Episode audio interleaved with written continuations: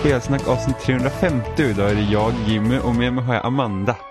Ja, det stämmer bra det. Och det var slut där på namn som man kan läsa upp med folk som är med i avsnittet. Den långa listan av de namn som vi alltid brukar ha med. Ja, precis. Den jättelånga listan, så det är en sorglig julklappslista. sjuttioelva brukar det vara, för protokollets skull. sjuttioelva? Ja, antal namn. Mm. Det klassiska numret sjuttioelva. Mm. Som man läste, eller som man räknade när man var, läste, när man räknade när man var liten. Man kunde räkna upp till där, liksom, upp till tjugo och sen bara eh, tjugoelva, tjugotolv, tjugotretton. en, två, tre, hundra. Ja, ja, oh, det var ju alltid speciellt när man var liten. Man lärde sig räkna till hundra och så skulle man räkna till hundra. Och sen så gjorde man ju det utan liksom att andas in och ut. Utan man bara, ett, två, tre, fyra, fem, sex, sju, åtta, nio, tio, elva, tolv, tretton. Och så bara...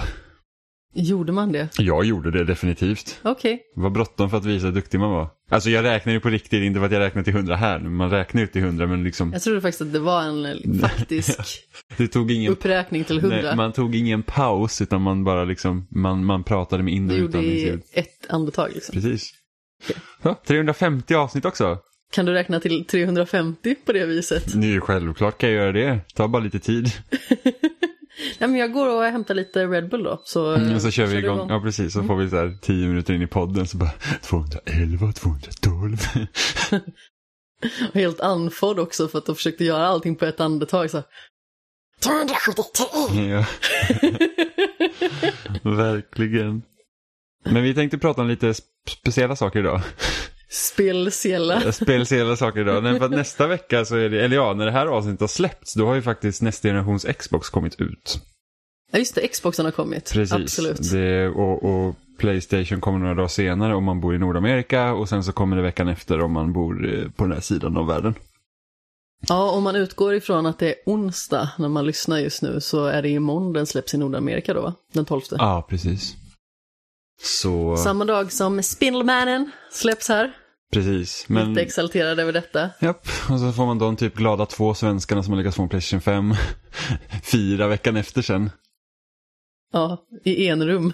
Ja, precis. Ingen annan vill ha, ha det med dem att göra liksom. Precis. Xboxen tror jag är lättare att få tag på. Jag, det var, jag såg att någon hade fått att de skulle få i december. Men alla bokningar som jag hade lagt åt diverse folk, de fick jag. Och då bokade jag en i september. Slutet av september, och de andra två var bokade i december sen förut. Nej. Jo. En var bokad i december sen förra året, och sen två andra var bokade typ i mars, och sen en var bokad i september av dem. Och jag fick allihopa. Mm. Så att det var inte direkt samma åtgång som PlayStation fem när man har liksom bokat i april tjugotjugo. Och det bara, nej, webbhandeln bara, nej, nah, ah, om du inte bokade i maj tjugonitton så kan du inte räkna med att få en någonsin. Kan också tillägga att eh, alla de Xboxen är inte till för dig. Nej, precis. Ingen Xbox är till för mig, nej. Dessvärre. Du avstår.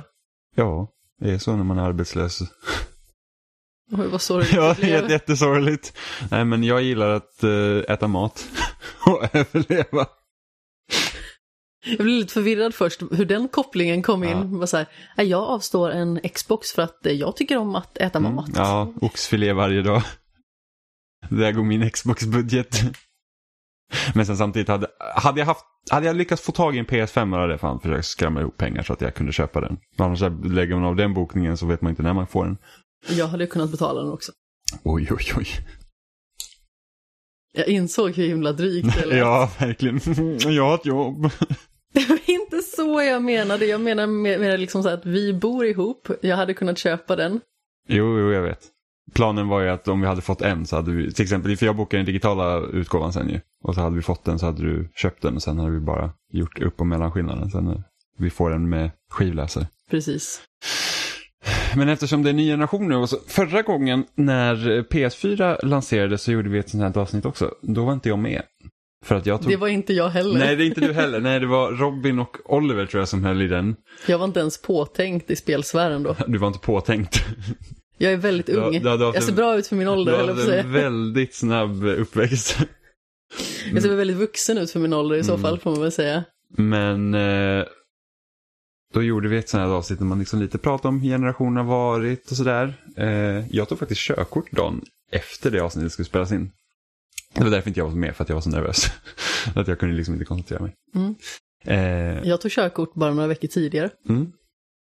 Det gjorde du. Vi var lite sena med det där. Ja, jag var... Nah, jag var... Men de flesta var ju ändå sådär arton när de tog sitt körkort. Ja. Och så kom de till skolan så här: kolla vad jag har gjort! Typ på sin födelsedag. Jag tror vi hade... tycker alla andra att de var jättedryga. Jag tror vi bara hade typ tre i min gymnasieklass som tog körkort under tiden vi gick i gymnasiet. Jag tror nästan alla tog körkort på sin födelsedag, kändes det som. Oj, ja. I min klass. Fast det kanske var för att jag var den enda som inte tog det och liksom inte hade några planer på att ta det heller. Utan Nej. Jag tog ju det först när jag var tjugoett. Jag var tjugotvå. Men ja, som sagt, vi tänkte ju prata lite om generationen som varit. Jag kan ju tänka mig att det är ganska speciellt för dig som liksom kom tillbaka till liksom spelintresset. Ja, man skulle kunna säga att det vaknade på riktigt då. Snarare än kom tillbaka. Alltså det har ju varit lite sådär att jag har hållit fast vid vissa titlar och småspelat. Men jag har ju liksom aldrig varit investerad i spelvärlden som så. Eller sett mig själv som en person som har... spelar. Nej, för att du, som, du är typ de här pappaspelarna som typ såhär: jag spelar bara Ace Combat. Och det är liksom det de spelar. Blev jag en pappaspelare nu? Ja, men det är sådana så här, du, du spelar inte utan du så här, jag spelade Sims till exempel. Och ja, det, men det, så var det, det är liksom, absolut. Det är inte så att nu ska jag spela någonting utan nu ska jag liksom spela The Sims. Ja, men det var liksom inte det att jag satt och väntade på att ett visst spel skulle släppas eller hade någon relation till hur eh, utveckling av spel och så fungerar överhuvudtaget. Utan det var mer så att jag hade The Sims, jag spelade det i tror fem år nästan. Mm. Och sen så naturligtvis så spelade jag Super Smash Bros Melee ganska så länge. Men det var ju också flera, flera år efter att det släpptes. Det var ju typ tjugohundranio tjugohundratio någonstans där. Mm. Mm, men det är så att man har vissa spel som man kan spela. Det är ungefär som liksom att vi samlar inte på brädspel men man spelar en omgång Monopol då och då till exempel. Ja, men precis. Mm. Så hur har den här generationen varit för dig då? Alltså jag kom ju i stort sett in... precis innan både PlayStation fyra och Xbox One skulle släppas. Jag tror att jag kom in precis i linje med att Wii U släpptes. Faktiskt. Mm. Vilket måste vara i slutet tjugotolv. Av tjugotolv, ja precis. För jag minns att mina kompisar pratade om den i sin spelpodcast. Och naturligtvis blev man ju lite nyfiken i alla fall. Men det ändå är rätt intressant att du liksom har då innan du ens liksom ser att spel är som ett huvudsakligt intresse har lyssnat på en spelpodd. Ja, men som sagt, det var ju för att jag hade en kompis som spelade in en spelpodcast. Men det var ju framförallt om gamla spel. Eller sådana som man inom citationstecken då borde eller inte borde spela innan man dör. De utgick ju från den här boken mm. tusen och ett Video Games You Must Play Before You Die. Så det var ju liksom mer en slump att jag började intressera mig så mycket för spel. Jag tyckte ju mest att det var mysigt att lyssna på avsnitten och sen så kom Batman in och väckte någonting i mig, eller vad man ska säga. Och eh, sedan så tog det ju flera år innan jag ens skaffade en PlayStation fyra till exempel. För det var ju den första, om vi säger nya konsolen som jag skaffade. Och då var ju den, ja ah, vad kan den ha varit? Eh, tre år gammal ungefär. Mm. Så tjugosexton ungefär. Ja, alltså det var väl kanske i slutet av tjugofemton, alltså de sista dagarna mm. bokstavligen på tjugofemton. Men jag började ju spela ordentligt på den tjugosexton. Sedan så skaffade vi till hushållet tjugotretton måste det ha varit då, en PlayStation tre. Så jag var ju ganska sen med den då mm. i sin tur och började ta upp massa titlar där som jag inte hade tagit mig för tidigare. Alltså alla Ratchet and Clank-spel till exempel i Future-serien, Bioshock Infinite, Ni no Kuni, eh, The Last of Us naturligtvis. Och försökte liksom att bearbeta den skämshögen som jag hade börjat bygga upp då. För jag gick ju väldigt mycket på namn i början. Sådär att ja, men, det här namnet låter intressant. Eh, den här titeln på det här spelet. Eller så hade de pratat om något spel som jag började liksom bli nyfiken på. Det var ju nästan varje gång jag hörde ett nytt spelnamn så googlade jag det för att se vad det var för någonting. Mm. Um, men sen när jag väl liksom skaffade PlayStation fyra så blev det ju väldigt mycket PlayStation fyra. Jag återgick fortfarande till trean för jag skaffade faktiskt en egen för jag blev av med den i en separation. Så jag hade ju inte en PlayStation tre på ett litet tag och sedan skaffade jag en. Och sen så hade jag även en Wii U som jag fick köpa väldigt billigt av en kompis. Och det känns som att jag alltid har varit lite efter då med allting, för att en Xbox köpte jag ganska mycket senare på Black Friday-rean. Jag tror det var tjugosjutton i slutet där. För att jag hade den, i alla fall när jag skrev någon recension på Loading. Um, och jag tror att det var liksom där i brytpunkten nästan tjugosjutton till tjugoarton som jag recenserade ett spel första gången då på den konsolen. Och sen Switch kom jag också jättesent. Det var ju januari tjugonitton måste det ha varit som jag skaffade den. Så det känns som att jag aldrig liksom riktigt har varit med i svängen, men det får jag ju vara nu då. Och eh, ja, jag, jag känner ju liksom jag känner ju hypen i alla fall på PlayStation fem-sidan. Jag känner ju inte det på Xbox-sidan. Nej, det har vi ju diskuterat ja, massa gånger liksom, tidigare. Liksom. Det finns inga nya spel på Xbox. Alltså de spelen har släppt tidigare mm. på andra format redan. Och jag tror ett av de få exklusiva spelen som skulle släppas nu i december, det blev skjutet i januari. Mm. För att kanske att släppa ett litet ob- obskyrade skräckspel samma dag som Cyberpunk kanske inte är det bästa man kan göra. Nej men precis.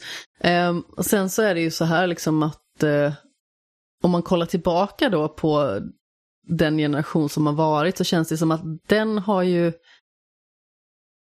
gjort något helt annorlunda än generationen innan dess. För jag kände ju också det när jag liksom började komma in i de här nyare spelen då, att det var väldigt mycket öppna världar helt plötsligt.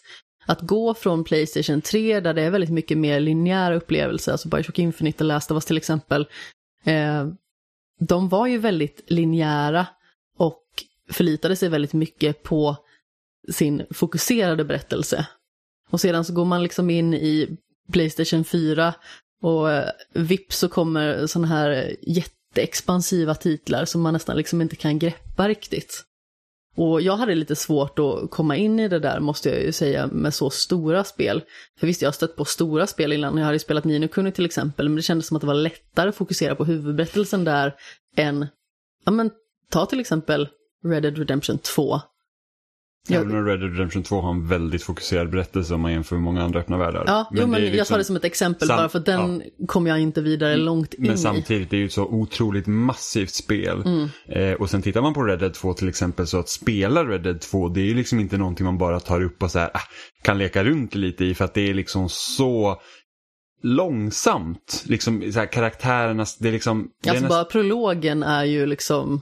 Ja, men det är ju nästan, alltså, kanonseg och tar alltså, jättelång tid. Ja, Red Dead två är inget realistiskt spel i det avseendet liksom att det liksom går på hyperrealism, men det är ju betydligt mer rea- liksom åt det hållet än vad G T A har varit eller Red Dead ett. Mm, absolut. För att man går långsamt, man, man, liksom, man går in liksom i affären och sånt, och man kan liksom ta upp grejer från hyllorna. Liksom, att det är liksom mer så att allt det så, tar en fysisk plats. Mm. Eh, vilket gör liksom att men alltså det tog väl med en sjuttio åttio timmar att klara ut det spelet, och då är det liksom det, alltså det är ju typ fem, alltså nästan fyra, fem gånger så långt som första spelet. Mm. På grund av att det liksom, allt ska ta tid. Eh, samtidigt som du då har en struktur från äldre öppna världen, men om man tar liksom Ubisoft-spelen där liksom de mitt i generationen var så här att ja, men vi vill inte riktigt satsa på berättelser på det sätt som vi gjort tidigare, utan vi vill liksom att spelaren ska ha mer agens i spelen och, och liksom vi ska främja det, och då blir ju liksom varje Assassin's Creed för, efter Syndicate fram till liksom då Valhalla idag är ju det att det är ju mer eller mindre collectathons. Det är liksom, du har bara, här är en karta och du har bara hur mycket som helst. Du ska liksom samla det. Liksom. Hoppas du har jättemycket tid. Ja, men det är så här, var, varenda plats i Odyssey till exempel kan hundraprocentas. Det är liksom så här, här har du typ tre skattkister, du har eh, de här liksom kaptenen över det här fortet som ska ut. Liksom, varenda plats är en checklista. Eh, vilket gör liksom att det är så mycket fluff runt omkring de här så att man, man får inte den här liksom, liksom fokuset som Nej. man har. Men det kändes ju som att generationen innan den som vi går ut ur nu hade ju väldigt mycket den här indievågen i ryggen, och jag tror att väldigt många stora spelskapare försökte nog liksom att fokusera mer på ett intressant berättande och själva berättelsen i sig, och den här generationen blev lite mer eh, nu kan du skapa din egen upplevelse lite mer. Du kan göra hur mycket du vill. Du kan också göra hur lite du vill. Du väljer själv. Mm. Eh, och jag kan också känna lite grann att berättelsen i sig kanske i många spel just därför har fallit lite mellan stolarna och inte varit så jätteintressant. Och det kan jag tycka att det är lite synd, för det känns som att det är väldigt stort fokus på nu måste det bli större eh, än det här spelet, det måste vara snyggare än det här spelet. Det känns som att det är väldigt typ materiella ting som allting cirkulerar kring snarare än själva kärnan. Och det är ju därför också som jag känner att indiespel kanske har påverkat mig mest under den senaste generationen, eller mest och starkast, just bara för att de har mer fokuserade upplevelser. Mm, och de vågar ofta pröva nya saker. För ja, att, men precis. För problemet med de här stora... Utmana spelarens tankegångar på ja, ett annat vis. För problemet med de här stora öppna världarna är det att det börjar liksom bli en formula. Mm. Att alla liksom körde... Och, och det var precis samma sak sluta förra generationen när alla spel var linjära. Det var liksom så att, är det här vad spel är? Mm. Eh, och det berodde mycket på hårdvarande. För att det var ju så att alltså, trehundrasextio kom ut tjugohundrafem. Och då kom liksom nästa generationskonsoler tjugotretton. Mm. Så det var ju liksom så att... Alltså i Mass Effect tre så kunde du inte hölstra ditt vapen för att ramminnet inte klarade av det. Mm. Liksom, och det hade du kunnat tidigare, speciellt att liksom, hårdvaran börjar bli så pass gammal att du måste göra linjära upplevelser för att det liksom funkar inte annars. Ja. Eh, och sen då med de nya konsolerna så att då öppnar man helt plötsligt upp liksom, att de är starkare vilket gör att vi kan göra det här. Och sen så är det säkert många öpp- liksom, open world-spel var liksom redan för att folk vill inte, alltså det är så att okej okay, trenderna går mot öppna världar, vi behöver inte hålla oss till linjära liksom... Alltså linjära spel längre, så ja. Då blir det så. Sen så har den här generationen präglats ganska mycket. Så förra generationen var ju liksom, online gaming var ju någonting som, inte nytt, men det var ju liksom något som började bli standardiserat. Ja, liksom... skjutare i allmänhet ja, men... var ju också väldigt stort förra Precis. generationen. Så liksom, Gears of War var ju liksom en tidig titel som verkligen påverkar många, men liksom, du ska kunna sitta i skydd och, och sådana grejer. Det var ju en titel som slog igenom jättemycket och C O D blir, alltså Call of Duty då blir ju liksom jättestort med första Modern Warfare mm. och, och liksom hela det multiplayer-systemet med perks och klasser och sådana där grejer det, liksom blir, det påverkar jättemycket och sen skulle alla spel ha multiplayer som Bioshock två hade multiplayer, Assassin's Creed hade multiplayer, Dead Space fick ett multiplayer-läge eh, till sådana, alltså till och med Tomb Raider hade multiplayer, Uncharted hade multiplayer, så att det var liksom helt plötsligt skulle The Last of Us också va? The Last of Us, precis. Så eller sa hade... du det kanske? Nej, det sa jag inte. Men Last of Us hade också multiplayer. Eh, väldigt bra multiplayer dessutom. Men... Som jag inte har spelat.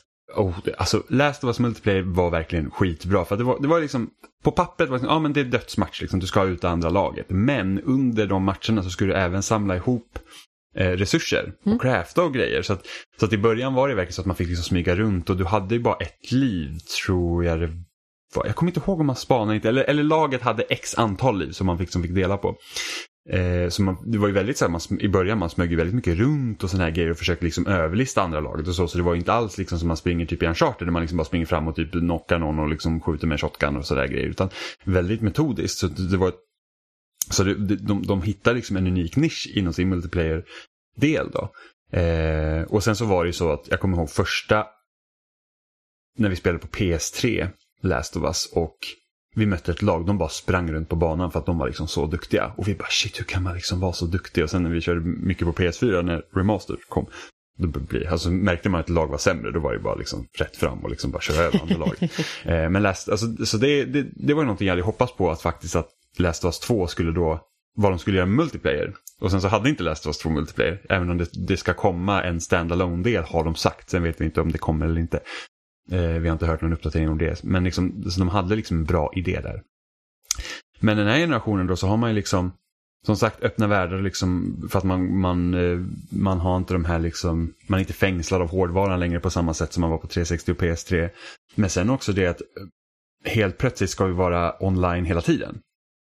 Det är ju en stor grej i den här generationen. Liksom du har, som Destiny var egentligen det första spelet som verkligen lyckades med det. Med att man var så här att okej okay, men nu har vi... Alltså, Destiny är mycket strukturerat som ett M M O utan att ha det här massive uh, multiplayer. Mm. För att det är, liksom, det är väldigt kondenserat. Men det är liksom, du har liksom egentligen samma spelmekaniska liksom, möjligheter. Eh, Och, så, och, och liksom efter det så Sea of Thieves till exempel, ett sånt spel som du har, tar man bilspel Forza Horizon så har det också liksom så här, det är ju inte ett M M O i det avseendet, men det är så att ah, vi har en delad öppen värld och du kan liksom köra runt bilar med alla andra liksom hela tiden om du vill. Ehm, och, och, och alla liksom, finns ju många som har försökt få sitt eget Destiny. Vi har liksom Anthem som BioWare utvecklade som inte kom någonstans, och sen The Division till exempel. Så att helt plötsligt skulle vi liksom hela tiden vara online. Ehm, och sen så och liksom tittar man då ökningen med, för det är också en intressant grej, för att förra generationen var det väldigt mycket så att ja, men man började liksom med, med kodformerna för multiplayer-spel. Det var liksom att ja, men vi alla ska kunna få en kill, eh, vi har killstreaks, det är liksom klasser och det, det är liksom lite obalanserat så här, och det är liksom helt otänkbart att du liksom, som man tittar på Battle Royale-genren, det skulle vara helt otänkbart att du hoppar in i en match, du dör och sen är matchen slut. Det är liksom, jag, säkert kan jag tänka mig att många har pitchat den idén, men liksom, och någon högt upp säger, men det är crazy talk, va? Vem skulle vilja spela ett sånt spel där man dör på en gång och åker ut liksom? Har ingen chans om du är ny.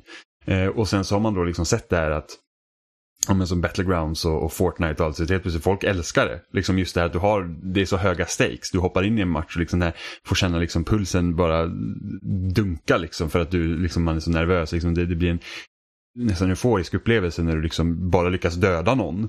Och inte minst vinna över hundra andra människor. Liksom. Eh, så, att, så att där har det ju skett ganska många liksom spännande nya saker då. Det som är synd med de här spännande nya sakerna, det är att andra människor som sitter och utvecklar spel tänker att jaha, de gör så här, då måste vi göra likadant. Istället för att tänka att de gör så här, nu måste vi göra någonting annat som är mer intressant. Både och, alltså det finns ju de som bara gör kopior liksom. Mm. Så att man tänker Battlegrounds är inte ens första Battle Royale. Det kommer ju, alltså, jag vet ett spel som vi har spelat ganska mycket, så H ett Z ett som var en D C-klon. Mm. Eh, de hade ju ett Battle Royale-läge där. Det var så de skulle tjäna pengar på det sen. För att du köpte in det i Early Access och sen skulle det vara free to play. Och sen så köpte du då biljetter för att kunna spela deras Battle Royale-läge, och det var så de skulle tjäna pengar. Oh. Men så blev Battle Royale så stort. Och sen så kom Battlegrounds då, och han som... undrar om inte han som då PlayerUnknown då för Battlegrounds, jag tror att han var med i H ett Z ett-teamet och liksom tog fram den delen. Ja.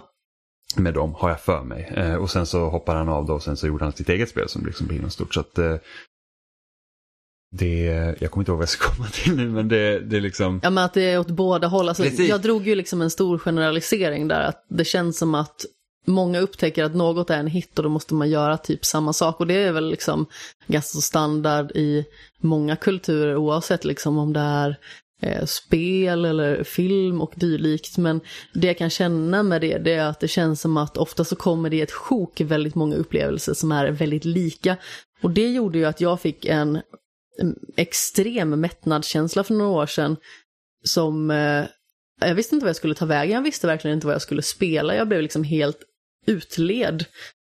Och då var jag till och med tvungen att ta ett paus från poddandet. Alltså dels var det ganska mycket med poddandet. Eh, och det var mycket med att eh, Loading liksom blev egna till exempel. Och jag kände att jag hamnade lite i kläm där. Och så det, hamnade, eller, ja, det hände väldigt mycket liksom under en, en kort period. Och eh, dessutom fick jag väldigt mycket recensionsspel just för podden. Så då hade jag liksom eh, Spider-Man, Shadow of the Tomb Raider, FIFA och dessutom Red Dead Redemption två i rad. Mm, ja, väldigt mycket. Inom loppet av kanske en och en halv månad eller två månader. Och det är liksom inte konstigt att man blir helt knäpp i bollen. Det slutade ju med att jag orkade typ inte göra någonting. Jag satt bara och spelade FIFA. Och sen när jag orkade ta mig tillbaka till Spider-Man var det då först som jag kände så här att ja, men det här är ju ändå ett av årets absolut bästa spel. Nu måste jag bli klar med det, så blir jag klar med det.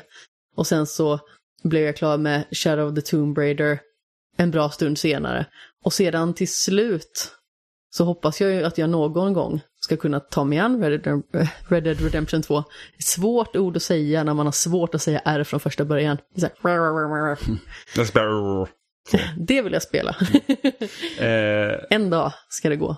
Jo, men skillnaden då på, jag tänkte det här med, för att, för att det är inte bara med Battle Royale vi har sett att folk skapar efter, som vi nämnde med The Destiny till exempel. Men det är ju med öppna världar också, precis som vi pratade om tidigare. Jo. Liksom. Men det här med att man hoppar efter andra, det slog fel med Destiny-grejen, för jag tror att de spelen kräver att du investerar så himla mycket tid. Vilket gör att du har ett Destiny, varför ska du spela till Destiny?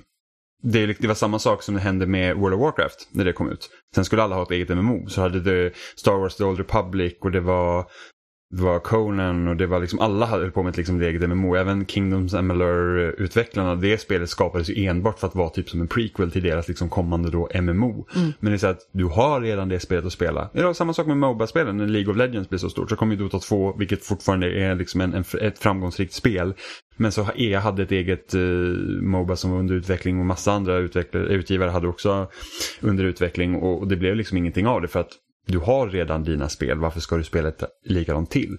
Det som är fördelen då med ett Battle Royale-spel är ju det att det är inte lika stor tidsinvestering. Visst, om du vill bli bra på det, men det, du behöver liksom inte spela typ två, tre timmar om dagen. Men det är lättare att liksom testa, känna mm. av läget liksom. Tycker jag att det här är någonting som är jätteroligt eller kan jag bara gå vidare med mitt ja, liv? Och du har liksom en tio, alltså du kanske har en tio minuters lång match, max en halvtimme liksom om du kommer långt. Medan ska du då spela Destiny eller The Division eller Anthem eller något sånt liksom, då är det daily challenges, det är liksom bli klart i raiden, det ska grindas gear, Avengers är ett till sånt spel liksom. Av någon anledning så skulle de göra det som ett Destiny-spel, vilket jag inte förstår. För att jag har knappt rört den delen i Avengers. Jag, liksom, jag klarar kampanjen och sen var så här att jag vill inte springa och köra massa så här bajsuppdrag för att grinda gear till, till vad då? Liksom klarar någon raid eller något som kommer sen, men det är jag inte intresserad av. Och samma med Anthem var också, jag klarade storyn där och sen så var det så här att nu ska jag bara grinda gear och då hade de liksom inte ens kommande raid eller någonting. Det var så här, du ska grinda gear för att få bättre gear. Okej, okay, varför ska jag ha bättre gear? Mm, jag vet inte. Så det, liksom, det, blir helt... det går inte att motivera spelaren tillräckligt till att mm. inte spela Destiny istället i så fall. Nej men precis. Eh, Medan Battle Royale då har vi sett massa olika. Liksom, så har vi Apex, vi har Fortnite, vi har Battlegrounds. Eh, och sen så har vi flera som har misslyckats också. Ubisoft har någon Hyperspace, någonting, någonting tror jag det heter. Jag, jag kommer inte ihåg vad det heter. Det har jag nog inte ens hört talas om. Nej men de släppte någonting. Så, så... bra var det. Mm, så jag vet inte hur det går för det. Jag tror att det går väl helt hyfsat. Men sen så har man ju sett liksom andra spel då som tar Battle Royales liksom konceptet och gör något roligt av det. Som Tetris nittionio. Eller Super Mario trettiofem. Eller Fall Guys. Även om Fall Guys inte är ett regelrätt Battle Royale. Men liksom det här med att... Men det är ändå deltagare som slås ut ja, efter, precis, varje efter varje runda. Efter varje runda. Så att det är liksom... Det är ju ändå liksom de tankarna som man för mig. Så att, så att där tycker jag ändå haft en positiv... Alltså konceptet är så enkelt att förstå att man liksom kan leka med det då mer eller mindre. Och så Tetris-grejen tycker jag är helt mm. briljant. Det är ju liksom bara så här att... Alltså vil, vil, vilken knäpp idé mm. Tetris nittionio är. Och det är så bra. Så att... Eh, det känner jag liksom är, är verkligen, alltså det, det, det är riktigt bra. Ja men det handlar ju om också att göra någonting eget med en idé.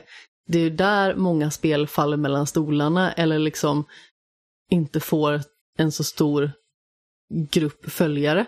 Just på grund av att de försöker göra samma sak en gång till. Alltså ta typ Fall Guys som kanske inte är ett regelrätt Battle Royale. Där har ju de någonting väldigt säreget. Med liksom att man har omgångar som man går igenom. Det är ett visst antal spelare som går liksom till nästa runda. Och sedan så är det liksom ett tydligt herre på täppan-spel. Mm.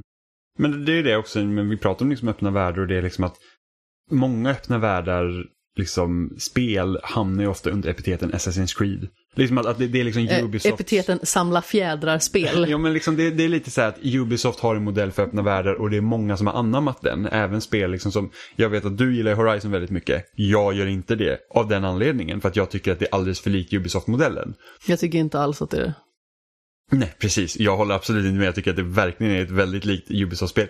Trots det så har det ju ändå liksom att... helt annat stridssystem, det liksom finns ett annat fokus där så det gör ju så att man blir intresserad. Och en berättelse framförallt som är intressant och sidouppdrag som är intressanta, vilket jag absolut inte skulle säga om Assassin's Creed. Alltså jag har ju spelat lite Origins, det fångade mig ja, inte nej, alls. Or- Origins hade just det problemet att det var väldigt svårt att bli investerad i det, för det, det kom precis under den tiden då Ubisoft sa att vi ska inte fokusera så mycket på storyn, det är berättelsen liksom, det är spelarens egen berättelse som, som spelar roll, så det var minimalt med cutscenes, det var liksom nya städer, var snabbt in och du gör någon liksom sträng av quest där, men mm. liksom, det känns mer som M M O, du vet att du får en liten lapp där det liksom finns en jätte det är liksom komplicerad backstory till varför du gör, men du vill bara spela och inte läsa så att man bara hoppar förbi liksom. Mm. Ja, men för mig var Origins, det var sömnigt, det var styltigt och det kunde liksom inte motivera till varför jag skulle spela det spelet något mer. Mm. Men, men som sagt, jag sätter ju också Horizon där, det, det är liksom det här, och Far Cry liksom, egentligen börjar de med det med Far Cry. Far Cry tre tror jag liksom är, är den riktiga boven i liksom deras struktur då. Eh, men det här med att man, det är fiendeläger, det, det är liksom, man kollar på kartan och man sp- liksom springer dit och dit. Och det där är egentligen, tror ett av de spelen som bäst har brytit loss från den strukturen för att vara ett öppen värld, och det är Breath of the Wild. Även om Breath of the Wild har många av de också komponenterna som finns i ett Ubisoft-liknande spel, så ligger liksom presentationen och fokuset annorlunda. Det är liksom så att okej, okay, men ska spelaren upptäcka den här världen, och måste alla systemen serva spelarens vilja att upptäcka det, mer eller mindre att peka ut att här finns det saker. Eh, vilket ofta det är i Assassin's Creed till exempel. Men det... Tappar jag tråden igen? Men som sagt, det finns ju massa olika liksom ändå i... Eh... I, i, i, även i de öppna världen. Alltså om, vi, om vi tittar på Ghost of Tsushima, alltså ett, ett, ett, ett nyare exempel, ett spel som jag är så här, att jag tycker om Ghost of Tsushima, jag tycker det är ett bra spel, men fortfarande det lider om mycket av de här samma grejerna som vi har sett under generationen. Åh, oh, här är den åttonde räven, vad kul. Ja, men precis, medan typ så här Emma och Robin som ba- älskar Ghost of Tsushima och tyckte det är typ ett av årets bästa upplevelser, det är så här att... Ja, Emma tyckte definitivt att det var det bästa spelet förmodligen de senaste många åren. Jo, precis. Och, och, det, är liksom, och det är ju ett jättebra spel. Så, men jag tror skillnaden till exempel mellan mig och... du tyckte väl att det var lite... Alltså det blir repetitivt det, ja, det och blir, liksom inte tillräckligt intressant. Det blir ju traligt efter ett tag. Jag tycker fortfarande det är ett bra spel. Men skillnaden här är också att jag spelar typ tre, fyra sådana här spel om året. Där är skillnaden, och det är såklart, och då blir man ju less på det. Det är mm. samma sak när man liksom förra generationen, när man sitter och satt och spelar massa shooter, så jag bara, jag är så förbaskat trött på att skjuta saker. Varenda spel som kommer liksom är en shooter. Eh, så, så att det blir ju så, så att om man nu tänker, om man nu ser till trenden den här generationen, för att det här pratar vi också om i, i, med bytet då från P S tre trehundrasextio till den här generationen.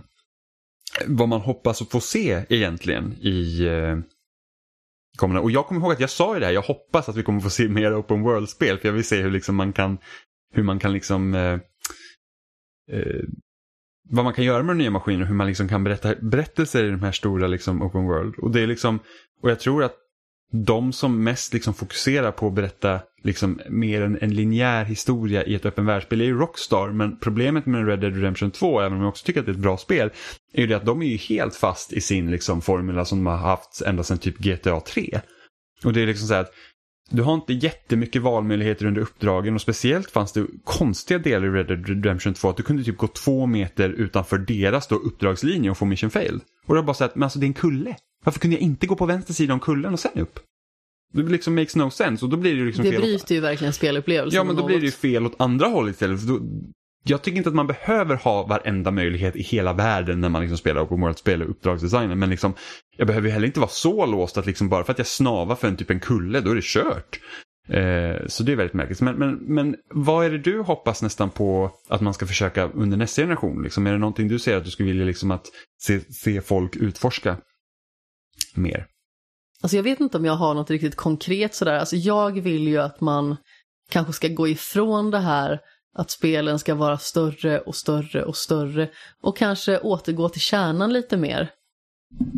Och berätta en intressant berättelse, och att faktiskt lita på att spelarna uppskattar en berättelse även att det inte är de själva som skapar den. För jag känner att jag hade velat ha lite mer sådant. Så det tyckte jag faktiskt att The Last of Us Part två till exempel gjorde jättebra, för att Naughty Dog, de hade en vision, de presenterade den, och alla gillade inte den. Uppenbarligen. Vissa älskade den, vissa hatade den, men de liksom höll fast vid sin vision och sin berättelse, och det tyckte jag var väldigt bra. Och det var väl egentligen det som jag tyckte kändes mest uppfräschande med själva spelet i sig. Att det känns som att det blir mer en individuell upplevelse utifrån vad man har för åsikter snarare än hur man spelar. Mm. Och jag vet inte, alltså jag tror egentligen inte att jag har någon så här jätteintressant utläggning kring vad jag vill se nästa generation. Och jag tror inte att jag har något konkret som jag känner sådär att ah, men det här vill jag att eh, spelskapare ska fokusera mer på. Men alltså att fortsätta överraska, försöka hitta nya sätt att berätta en historia på, helt enkelt. För att det är oftast det som fängslar mig i ett spel och som håller kvar mig, det är att berättelsen är intressant, eller liksom att typ spelmekaniken är omotståndlig på något vis. Så att man liksom inte kan lägga ifrån sig det för att det är så roligt att spela. Mm. Jag hoppas att folk...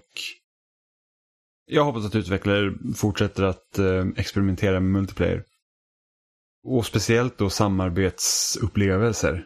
Eh, ja, men det kan jag hålla med om nu när du säger det, absolut. För, för det är något jag liksom, det är något som egentligen har liksom hamnat lite i bakgrunden den här generationen, speciellt när det kommer till co-op. Det är liksom så här att förra generationen fick vi till exempel Gears och då var liksom, ja men, och det här vi också pratat om i podden tidigare, att hej, ni är två personer, ni har liksom en, en, en roll i det här. Liksom, ni, ni spelar en roll, och jag skulle liksom vilja se mer, alltså raka co-op-upplevelser där man faktiskt baserar mm. liksom spelupplevelsen på att man är fler samtidigt och, och liksom väver runt en story runt det. Ja. Ehm, och, och liksom just det här att maskinerna, jag tänker nu liksom när vi har de här öppna världarna, så att möjligtvis att spelare inte ens behöver vara bundna på samma plats. Mm. För det var något vi, jag vet att jag och Oliver, vi började liksom helt crazy spekulera om Watch Dogs när, när det visades, och liksom jag kommer ihåg när de, det var någon, jag vet inte om det var första trailern i, i, som de visade på E tre eller om det var året efter någonting sånt, men, men man ser liksom då en huvud, huvudkaraktär liksom gå över gatan och så här, upp på något hustak, och sen så zoomar den ut och helt plötsligt ser man ett annat namn bara swisha förbi så här, i en bil,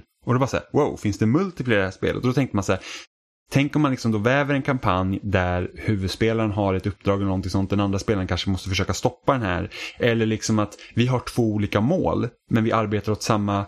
Alltså vi, vi är på samma uppdrag, men vi har två olika mål vi ska göra. Och vad händer om den ena spelaren kanske misslyckas med det? Så måste man liksom kanske improvisera i stunden. Okej, okay, men vi har fortfarande det här uppdraget som måste göras. Liksom, och han har misslyckats där. Hur, jag, hur går jag vidare? Liksom, att man, man, man ger då... Två spelare har samma mål men ger dem olika uppdrag. Och det vet jag att Rockstar har gjort i de här heist-uppdragen till G T A fem. Mm. Där har liksom alla spelare kan ha olika liksom roller. Och så måste man utföra sin roll. Så sådana mer dynamiska upplevelser. Så att det kan gå snett när man planerar till exempel. Det hade varit jättekul om spel hade kunnat liksom ta det i beaktning. Så okej, okay, men nu blir det fel här. Nu måste ni lösa det. Och bygga spel utifrån det.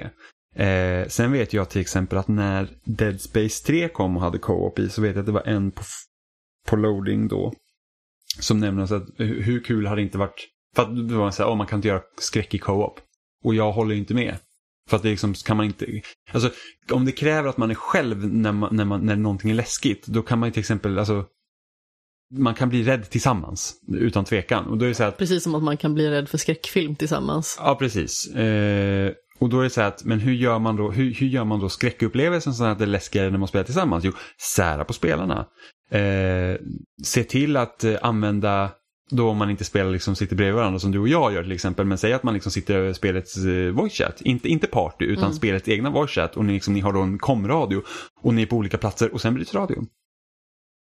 Vad gör man då? Sådana liksom stunder skulle kunna vara asläskiga, och liksom, där skulle jag också vilja säga att folk liksom testar olika idéer, hur liksom Hur, hur gör man samarbetsupplevelser där spelarna nödvändigtvis inte ska vara på samma plats, mer än att man typ går två olika vägar, typ i Gears, när man säger att åh hej, här är jag och här är du liksom, men, men vi springer på två olika vägar. Mm. Så att det hade jag jättegärna. När vissa blir irriterade för att eh, monster springer på dem och så dör man. Precis. Lite intern humor. Så det, så det, hade, det hade varit jätteroligt. Eh... Sen så hade jag gärna sett fler upplevelser i likhet med A Way Out. Alltså kanske inte nödvändigtvis att det är liksom just så. Nej, men A Way men... Out är ju en jättebra exempel. Absolut. På där, där spelaren får göra olika saker beroende på vem, vem, vilken karaktär man är. Ja. Och liksom det här med att den ena karaktären gör något som är jätteviktigt för storyn, medan den andra typ sitter utanför gården och typ spelar schack med en gammal gubbe till exempel. Ja. Det var ju liksom jättebra. Eller för all del liksom när man, jag vet att jag har pratat om den här scenen jättemånga gånger, både i, i skrivande och i, i talande, men just den här rymma från sjukhuset-scenen när man liksom korsklipper hela vägen, och så kommer ena spelaren ut och sen så kommer den andra spelaren in, och så håller man på så igenom hela sjukhuset. Det är ju också så himla snyggt tycker jag. Mm. Det är verkligen superintressant. Och eh, jag tycker att A Way Out är verkligen ett jättebra exempel på när man har försökt att pressa mediet till sin spets på något vis och verkligen utforska vad man kan göra tillsammans, hur man kan samarbeta i spel och eh, hur man kan göra en intressant berättelse också utifrån det. Mm. Jag gillar inte A Way Out jättemycket. Jag tycker det är väldigt synd. Jag tycker om det jättemycket. Mm, men eh, som sagt, med det sagt så vet jag fortfarande liksom att det, det är väldigt imponerande på... Varför gillar du inte det? Jag tycker att det blev liksom... Jag var inte alls förtjust i storyn. Jag tyckte att det blev larvigt till slut. Det liksom blev nästan som att... Alltså, speciellt mot sista delen av spelet, det kändes som att åh, det här, det här liksom tar tydlig inspiration från film, vilket såklart förmodligen var meningen. Men det, liksom så här, det, det blev löjligt. Jag bara säger att det här sekvensen hade inte behövt vara mer speciellt skjutande till slutet. Det var liksom bara så här, det här vet jag inte varför det ska vara här. Det var kanske lite för långt. Men jag tyckte absolut att det var en jättebra aspekt. Liksom... Nu vill jag inte spoila någonting, men det händer ju saker som gör att man tar sig liksom igenom ganska så långa sekvenser och utmanas individuellt. Snarare än som liksom kompanjoner. Mm. Ja, men jag, jag tyckte idén med spelet var ju såklart jättebra, men jag tycker att utförandet lämnar mycket att önska. Det tyckte inte jag. Jag håller absolut inte med. Nej, usch, nej usch, jag kommer ihåg. Jag spelade med Oliver, det var så här, men... mm. Jag tyckte det var en fantastisk upplevelse. Men sen så typ den stora twisten i spelet, den hade jag också, den gjorde Splinter Cell tidigare. Ja, jag har inte spelat Splinter Cell. Mm, det var i det var i Splinter Cell, kan det ha varit det första nej, andra spelet som kom till tre sextio, Splinter Cell, undrar det var det som heter Conviction. Jag minns inte. Jag har ingen aning. Men då var det i alla fall i det co- då, då fanns det ju co-op, en kampanj där. Man spelade två agenter som var med varandra. Och sen i slutet så hade det samma twist som i A Way Out. Ehm. Vi har ju pratat en hel del om öppna världar, kan man ju lugnt säga. Och jag har mm. ju en liten, inte lista, men jag har eh, lite kategorier som jag tänkte att man skulle kunna utgå ifrån i, i diskussion och ha... lite egna favoriter och sådär. Mm. Vad säger du om att gå in på det? Mm, ja, visst. Och då tänkte jag, precis som jag sa tidigare, det som har varit väldigt definierande för den här generationen har ju varit de öppna världarna. Och vilken öppen värld tycker du har varit mest intressant? Jag vet att vi snackade om det här innan. Jag visste om vi skulle exkludera Switch i det här eller inte. Vi kan ju ta både och mm. kanske. Jag, jag tänker att vi, Switch... vi kan smyga in Switchen där lite. Switchen är ändå liksom en del av den här... Switchen är en del av den här generationen, men Nintendo, det är även Wii U. Nintendo spelar inte riktigt efter andra regler, men alltså jag är... de är väldigt mycket köra sitt eget race bara. Ja, här kommer mm. vi. Men jag har egentligen två svar här beroende på hur man väljer att se på det. Men för det första är ju Breath of the Wild utan tvekan liksom en av de mest intressanta öppna världar. Och, och, och det har vi också liksom pratat om väldigt mycket. Och, och det baseras ju inte enbart på att man har liksom någon nostalgisk koppling till Zelda. Även om det hjälper en del med tanke på att när man liksom inspekterar kartan och kartnamnen så kan det få en att vilja gå till specifika platser för att man känner igen namnen. Man gör vissa associationer helt enkelt. Men precis, och det är liksom så här, oh, undrar hur det ser ut och liksom att, att vissa kopplingar till tidigare spel som man liksom bara kan hitta i världen är liksom spännande. Men just det här hur Nintendo väver in det här med att man liksom ska utforska kartan. Det är liksom att, att som sagt, man sett i hur många spel som helst liksom att de pratar om att oh, men man kan hoppa in här och vi har en jättestor öppen värld och den är liksom stor för sakens skull och sen så är den, har den egentligen inget intressant att visa. Och liksom, vad ska man säga, den är ganska liksom liksom att Zelda har en ganska liksom mer simpel grafisk stil också. Det är liksom inte det är inte en stor skog och sen så liksom är det så här typ att det är liksom löv och, och, och gräs och blommor och överallt som liksom täcker allting, utan det, det är liksom den är ändå rätt så platt världen många gånger liksom. Väldigt det, mycket barmark. Ja, men precis att, att det är liksom inte det är inte liksom så här bara fyllt av saker. Mm. Liksom man tänker när man liksom spelar Assassin's Creed så kan man springa igenom typ tre skogar mellan liksom två punkter man ska till och det är liksom så att men och här... tre väderlekar. Ja ja, men och den här, och den här skogen fyller ingenting, medan liksom i Zelda är det verkligen så att vart man än går så blir man belönad, men du blir inte belönad konstant. Det är liksom inte så att du går två steg och du får liksom en grej som du behöver, utan det är så att jag går till den här specifika platsen och förmodligen finns någonting där för mig att hitta, vilket gör att det är så himla mycket mer spännande. Eh, sen så använder de inte hela kartan liksom till bästa sättet, och hela norra delen av kartan känns väldigt underutvecklad med tanke på att storyn drar inte riktigt dit. Eh, inget av D L C-erna liksom utspelar sig där jättemycket heller om man jämför med andra delar i spelet, men just det här med att du har, du har vapensystemet som gör att dina vapen går sönder väldigt, stort, väldigt fort, vilket gör att du hela tiden måste vara på jakt efter nya vapen, vilket gör att det också är viktigt för dig att ta ut monster. Liksom monster är inte bara i vägen, monster är en resurs.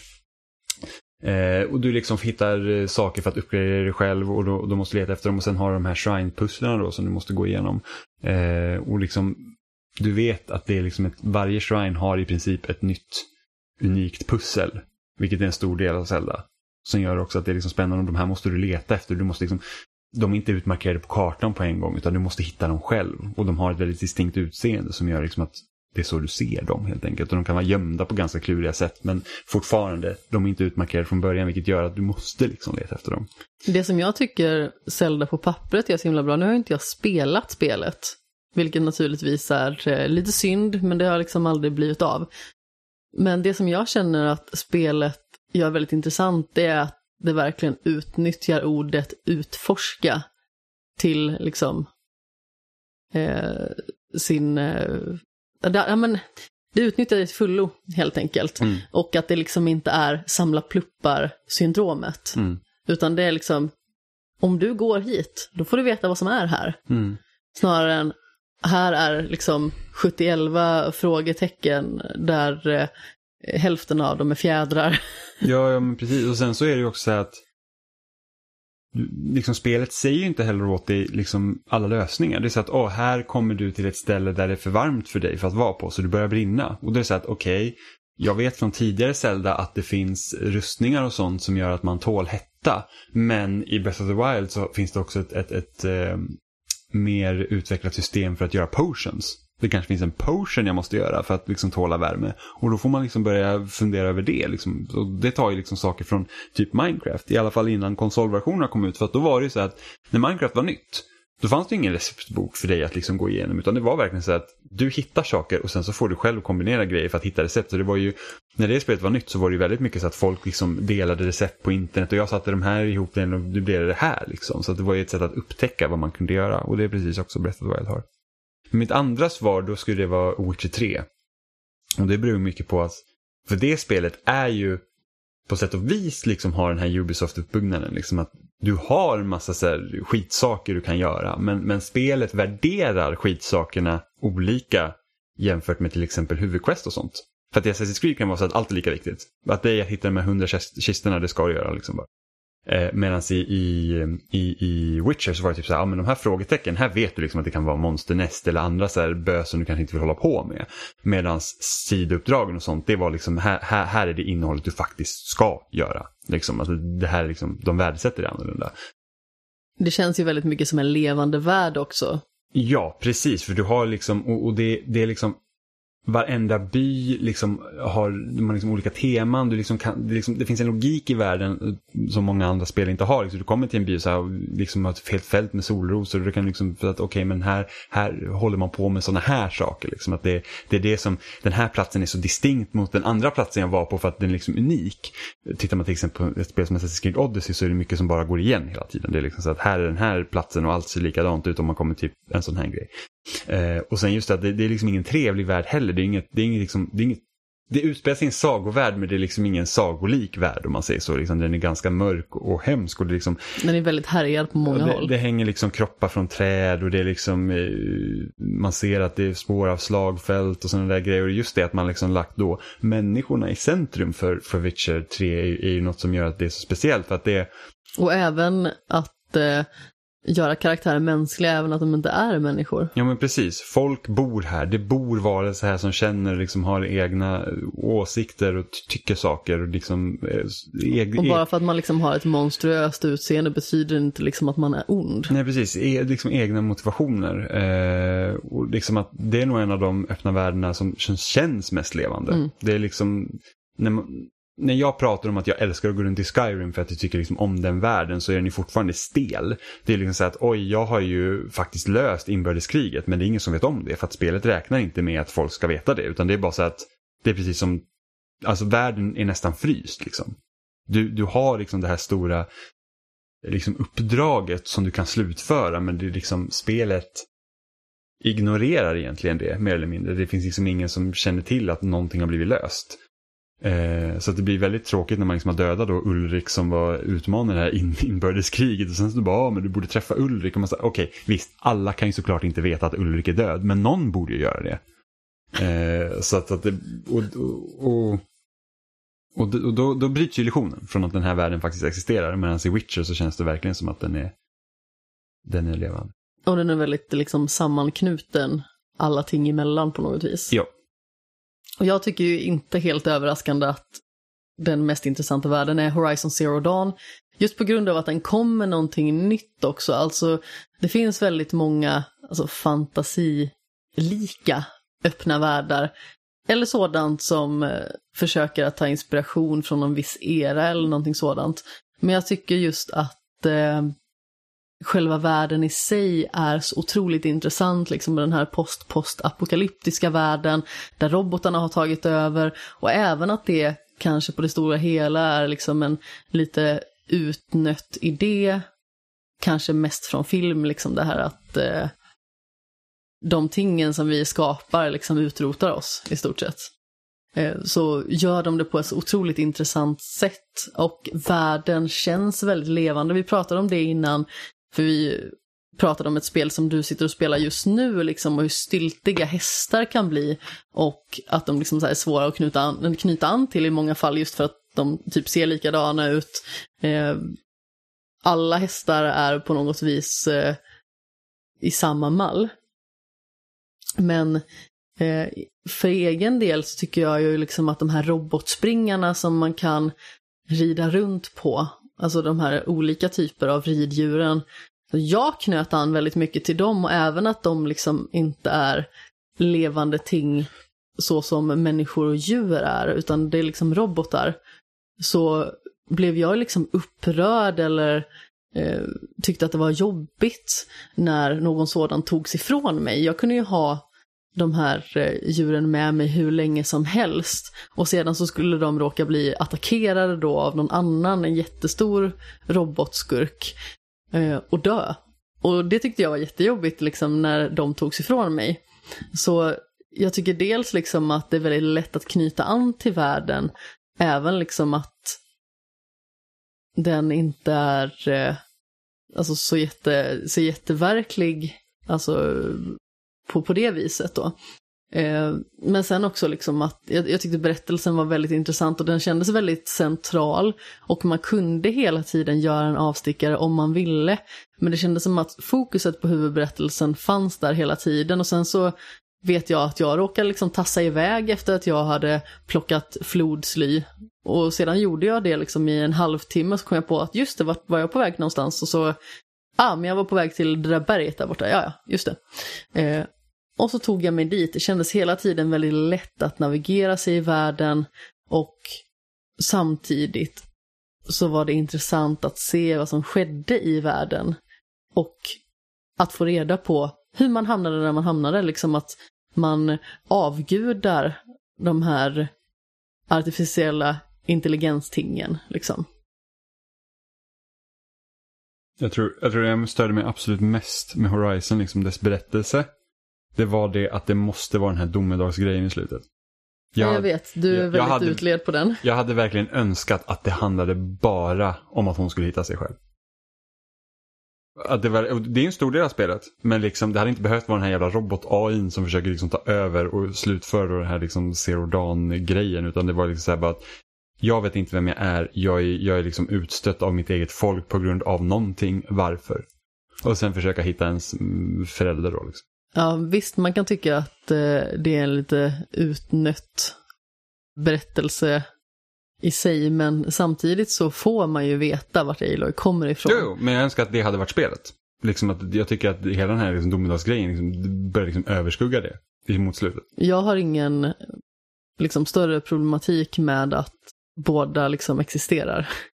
Alltså jag, för att titta till exempel på Last of Us, det handlar inte om att hitta ett botemedel liksom. Även om första Last of Us, det är så att ah, men det kan vara ett botemedel för att hon liksom, det är liksom deras sista chans. Men jag vet det är liksom, att det är deras berättelse, precis, och deras färd. Det, precis, och Last of Us två handlar inte alls om det. Mm. Där är det ju verkligen liksom bara som en fortsättning på liksom, den här liksom hämnd-odyssén som Ellie ger sig ut på. Liksom. Att det, det, ja. liksom, det är inte som att i slutet så, typ, så kommer en jävla stor muterad liksom, klickerliknande grej och typ sväljer jorden. Liksom. det, det, det, det, det, det, det, är liksom ganska... det hade varit något. Det som är ganska skönt. Eh, men, men apropå det här djur och sådana här grejer. Eh, en sak som vi inte nämnde när vi pratade om Red Dead Redemption två. Att en anledning till att jag gillar Arthur Morgan som karaktär så mycket är att han verkligen tycker om sin häst. Ja. Och man har liksom, du kan ha samma häst från början till slut. Vilket jag hade. Och det är liksom, det hände saker som sorgligt. Åh oh, nej, Jimmy. Ja, det var usch. Eh, men så det, det är liksom så att bara, och, och där är ju liksom sådana saker som kan se ganska små ut, men liksom så här, Rockstar är väldigt bra på det här med att om en, man går fram till sin häst och hoppar liksom upp på den och han liksom klappar den på sidan. Mm. Liksom bara så här, som man gör om man har häst till exempel. Ja, och det gör man häst. Faktiskt. Det ja. Kan jag också så att det är liksom bekräfta. Sådana små grejer så att det verkligen, så då kan man ta an sig till den. Ja, och det är fint. Nästa kategori som jag tänkte gå in på, det är liksom våran favorit bland indie-pärlorna där ute. Det finns ju många sådana som jag vet att både du och jag har fäst oss vid den här generationen. Mm. Ja, men jag är framförallt tre. Som jag säkert liksom tjatar sönder till absurdum i den här podden. Och det är liksom så här: Celeste, Hollow Knight och Outer Wilds. Så det är liksom så här att de spelen bara, alltså, ta ett spel som Hollow Knight till exempel, som bygger på liksom egentligen en, en, en gammal anrik genre liksom, som Metroidvanias, och sen så liksom blandar in lite Dark Souls typ lika element och liksom verkligen sätter utforskningen i fokus. Eh, liksom ett helt fantastiskt spel liksom. Visst seg start, men liksom sen det, liksom, det, det är helt magiskt liksom. Och bara det liksom att jag, jag köpte det på Switch när det kom ut där, klarade ut det två månader senare, kom till Xbox One, köpte det direkt där och klarade ut det igen. Det är liksom, jag gör liksom inte riktigt det med spel på det sättet. Eh, helt fantastiskt spel. Outer Wilds har jag också, det känns som att jag är den enda som liksom tjatar sönder det spelet, men alltså det, där är det verkligen så här att hej, det handlar bara om din kunskap och liksom att du måste utforska. Det finns liksom ingenting i spelet egentligen som, som säger att nu måste du gå hit. Utan det du håller liksom, det aldrig i handen. Liksom. Nej, och det, liksom, och det finns inga strider i det eller ingenting. Du ska liksom lära dig att flyga ditt skepp. Och sen så får du liksom gå och undersöka olika saker och liksom lära dig hur det här lilla solsystemet fungerar. Och, vi, och liksom måste tajma. När, när kan du hitta var beroende på hur solsystemet ligger till just nu? Eh, och det var liksom också bara så här, bara helt höll fast mig typ i trettio timmar och bara liksom utforska och liksom hitta saker. Det var liksom helt amazing. Och sen är det då Celeste som också då liksom är en två D, svår två D-plattform, vilket blev väldigt poppis eh, efter Super Meat Boy då. Det här är ju också min favorit kan mm. jag säga, i och med att du ändå är inne på den. Ja, och det var liksom bara så här att, ingen ba- är förvånad. Bara det här så ha ett liksom jättesvårt eh, liksom plattformspel, men det är så här att hej, behöver du hjälp? Liksom fixa det. Det är, liksom, det är ingen som kommer tvinga dig att liksom spela efter våra regler om du inte vill. Även om vi rekommenderar att du försöker, men blir för jobbigt så fixa det. Och sen har en story liksom som bygger upp det. För att hur många liksom två D-plattformsspelare den här liksom arten har en, en story som man bryr sig om. Liksom, i princip ingen. Det är liksom det bara, bara en pytteliten bråkdel. Ja, ja, men såhär, Super Meat Boy ska rädda Bandage Girl, klar. Eh, ja, fast det finns ju himla mycket lager där ändå. Jo, jo, men att det, gå igenom, absolut, ifall man vill. Absolut, men det är liksom, medan storyn i Celeste är liksom front and center, så är inte den front and center i Super Meat Boy. Nej, nej. Eh, eller, liksom här, eller typ som den här, eh, det känns också ett spel som bara jag spelar, alltså Electronic Superjoy, där man liksom har blivit av med sitt arsle. Och det är därför man liksom ger sig ut på den här resan då, man ska tillbaka. Det hade ju varit väldigt jobbigt att bli av med den alltså. Jo, jo, men det är så här, man blir av med rumpan och sen så, av någon ond trollkarl så jagar man efter den på så här skitsvåra banor liksom. Eh, så, så det är liksom, ja. Ah. Det är liksom, där utmaningen är viktigare än vad man berättar, och så är det ju inte med Celeste. Nej, Celeste har ju verkligen lyckats uppnå någonting alldeles speciellt och på något vis lyckats få alla aspekter att klaffa, och eh, den röda tråd som man ser i Celeste har väldigt få andra spel.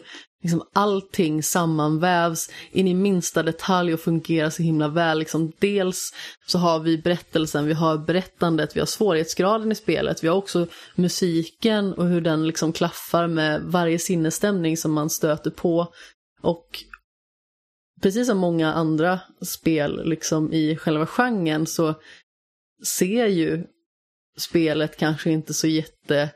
intrikat ut. Alltså om man bara liksom kollar på en bildruta från Celeste, då ser man liksom att det är ett fint spel, det är ett retroflörtande spel, och vet man om att det är ett svårt spel, då har man liksom en formula för någonting som skulle kunna bli väldigt bra. Men det är just de andra aspekterna som verkligen lyfter upp det hela.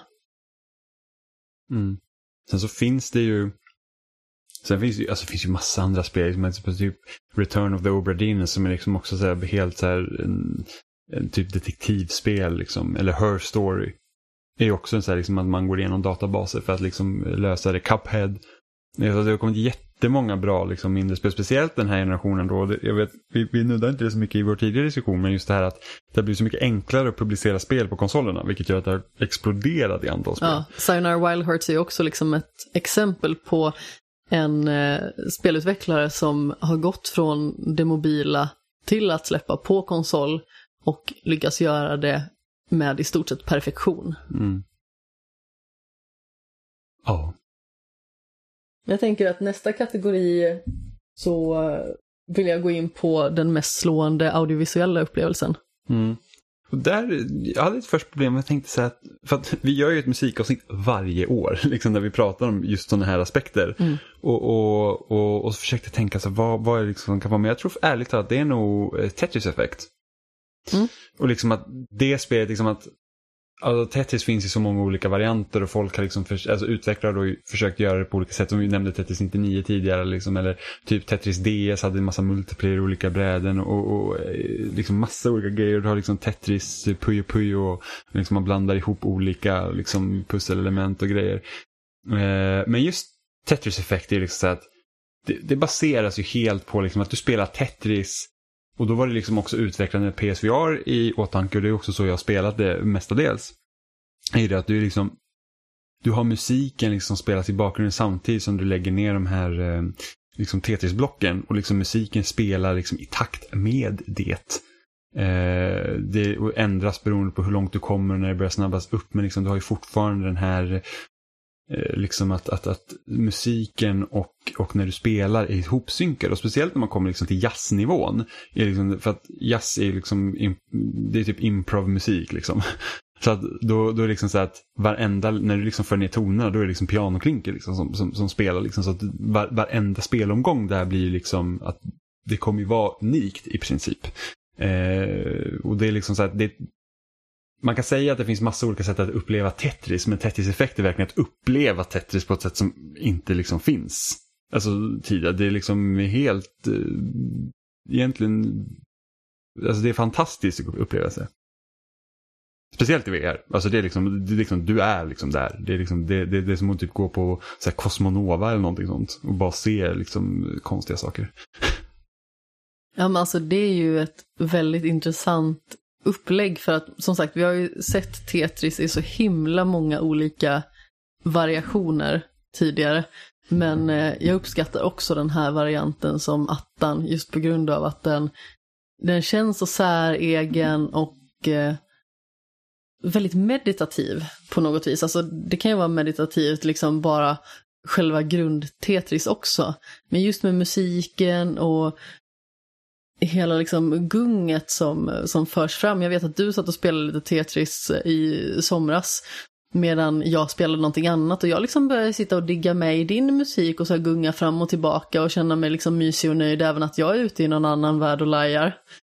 Så mm. det är ju en väldigt liksom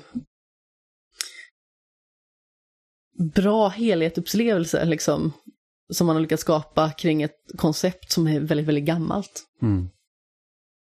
Eh, och eh, vi var inne och eh, pratade lite om det alldeles nyss, men min absolut eh, bästa audiovisuella upplevelse är ju Sayonara Wild Hearts, uppenbarligen. Just för att det är lite samma sak som du sa där med jazzen, att man spelar ju sig igenom musiken. Och det blir mer och mer uppenbart ju längre in man kommer i spelet. Att vi har ju dels ett väldigt starkt soundtrack och hela liksom den här neondrömsupplevelsen som, som man får beskåda under tiden. Alltså det är ju alltså bakåtnockande. Alltså man håller ju på att trilla av stolen för att det liksom är så starkt intrycksmässigt, tycker jag i alla fall.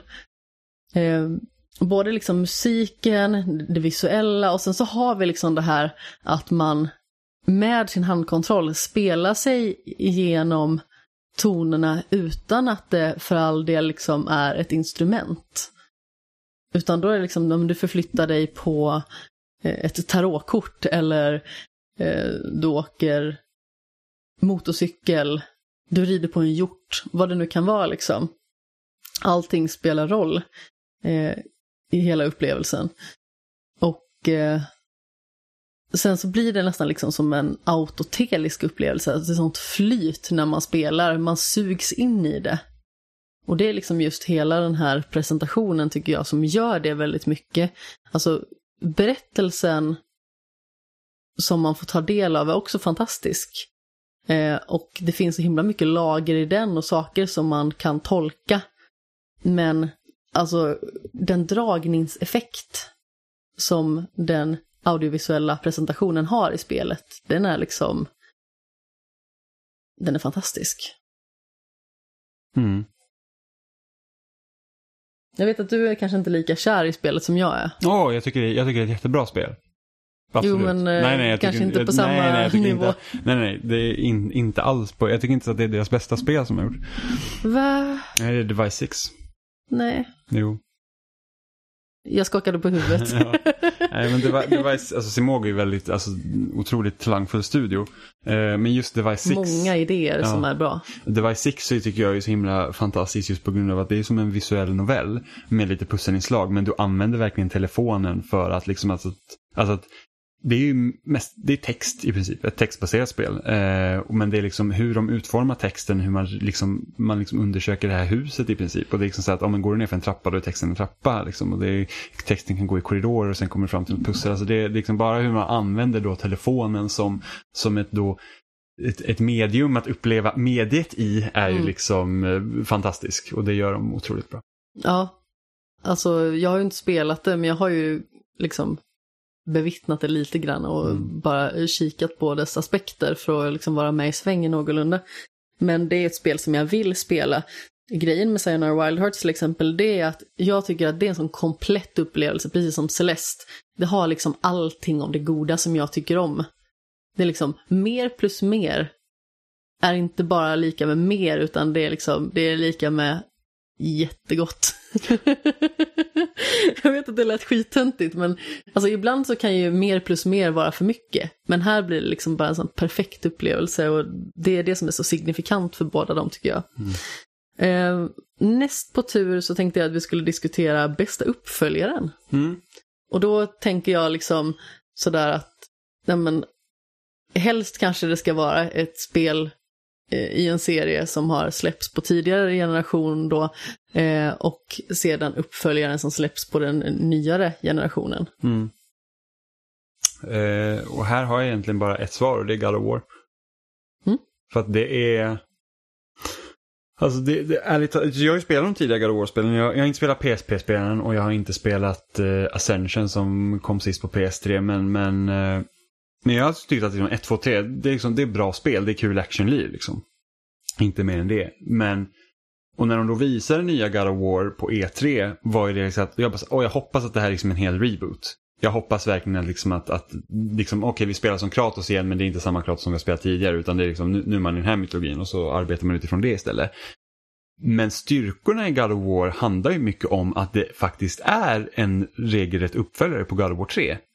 Just att det är liksom så att det är samma Kratos. Han har gått igenom allt här. Vi har sett vilken otroligt liksom hemsk person han faktiskt är, men också har fått uppleva liksom den förlust han har haft. Speciellt första spelet handlar liksom om att han han han liksom han slog en deal med då Ares som är som är krigsguden i grekisk mytologi.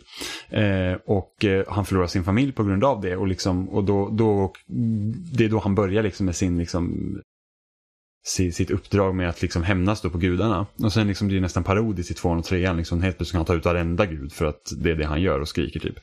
Eh, och med det i bagaget så då skapar man liksom då den här nya Kratos då, som helt plötsligt är en förälder och liksom har lämnat det här liksom i ett bak och sig, men han är fortfarande ärrad av den upplevelsen. Han är ju inte samma Kratos längre, men han liksom har ju de lasterna kvar. Eh, och bara det att man lyckas få en att bry sig om en karaktär som egentligen är totalt, liksom, har varit totalt värdelös. Alltså verkligen så att vem, vem bryr sig om Kratos i tvåan och trean liksom? Han bara skriker och är jobbig och ja, har en yxa. Ja men precis. Och, eller, eller nej just det, hade han Blades of Chaos. Just det, det hade han innan. Eh, och, och med de här kedjorna runt eh, armarna liksom. Och, och redan liksom i inledningen liksom, när han själv liksom har sina bandage som han täcker för armarna. För att det liksom, han ska liksom gömma då de här liksom ärren han har på armarna efter kedjan liksom så att Det, det är liksom på något sätt bara, bara den liksom känslan bara dryper igenom hela spelet. Eh, Och sen just med att du har då, du vet vad en Kratos är, liksom, jag vet bara första boss-tiden i spelet när liksom då The Stranger kommer till huset och liksom så här, en tanig liten jäkel liksom, och Kratos är liksom en stor liksom muskelknutte liksom. Och, och han liksom börjar kaxa sig och man bara, den här killen liksom ligger illa till, och sen så typ han är den lilla taniga jäkeln och liksom bara så suckerpunchar Kratos och, och bara slänger honom liksom långt upp i luften och bara flyger över huset, och man så bara, så hakan var ju liksom nere i, i, liksom, i backen, man bara oh, shit. Men just det att liksom att då nya God of War då är liksom en sån intim historia, just det att liksom det är liksom, visst du har alla de här nordiska gudarna och liksom att det, det, man märker att det är någon annan liksom typ politik som ligger bakom, det är liksom maktspel och sånt som pågår hos de här, men det är liksom inte, det, det tar aldrig överhanden. Det märks ju tydligt att liksom att det här är någonting de kommer bygga vidare på, så får man ju se hur God of War två då kommer vara när det, när det släpps eh, nästa år. Men Men just det här att liksom aldrig frångå från att det här är liksom Kratos och Atreus resa. Och det handlar liksom, plotten är ju att de ska ta liksom Atreus mammas aska liksom till toppen av ett berg och hälla ut den. Eh, liksom att man, man tar en sån serie som är så känd för sitt spektakel och bara liksom kokar ner det och liksom gör det till någon väldigt intim liksom historia om liksom föräldraskap och liksom att inte räcka till och liksom otroligt fint. Och sen de liksom callbacks som de faktiskt har till den tidiga trilogin är liksom bara det att de baserar då spelet på, på den liksom gamla Kratos är ju verkligen så att de implikationerna som kommer av det är liksom några av de bästa liksom stunderna i spelet också. Det är liksom så här, man måste åter, det kommer till spel man måste återvända liksom hem då till det, det huset man liksom har i början av spelet för att man ska hämta en sak, och liksom när man inser vad det faktiskt är som sker, det är liksom bara så här, alltså otroligt stark stund i spelet. Och det får man inte om man hade gjort en komplett reboot. Jag tycker att det är ett väldigt liksom intressant grepp som de har tagit. Alltså nu tycker jag det är väldigt synd att inte jag liksom har spelat det eh, ordentligt. För jag kände ju liksom att eh, jag kom inte riktigt in i det. Det kom kanske vid fel tidpunkt för mig då helt enkelt. Men det känns som att de respekterar spelseriens förflutna och bygger vidare på den med nya ögon. Och det är liksom väldigt intressant. De ignorerar liksom inte vad som har passerat, men de är villiga att göra någonting nytt. Mm. Och lyckas utifrån vad resten av världen säger göra det med bravur. Den uppföljaren som jag vill belysa, det är Uncharted fyra. När jag spelade första Uncharted, Drake's Fortune, så tänkte jag liksom att, jaha, det här var väl roligt. Alltså, det är en lite kitschig snubbe som eh, skuttar omkring och är lite smådryg mot folk. Och jag förstår inte riktigt vad folk ser i honom. Men det var väl hyfsat roligt att spela igenom det här äventyret. Det blev lite konstigt på slutet. Jag fattar inte vad de vill säga med det. Eh, och den här förbannade jetskin hade de kunnat eh, låta brinna i helvetet. Det roligaste, den jetskinen typ utvecklar de på typ rekordkort tid. För att, eller, det märks. För att de behövde ha någonting som bröt från skjutandet. Mm. Eh, det var en jättedålig idé. För den är hemsk. Men sedan så kom liksom Uncharted två. För jag valde ju ändå att fortsätta med spelserien lite senare. Nu hade jag liksom Tomb Raider och Rise of the Tomb Raider i ryggen. Och då var det väldigt mycket skjuta, klättra och så vidare. Eh, så jag valde att fortsätta med Uncharted lite senare när jag liksom kände att jag var eh, mogen för det. Sådär.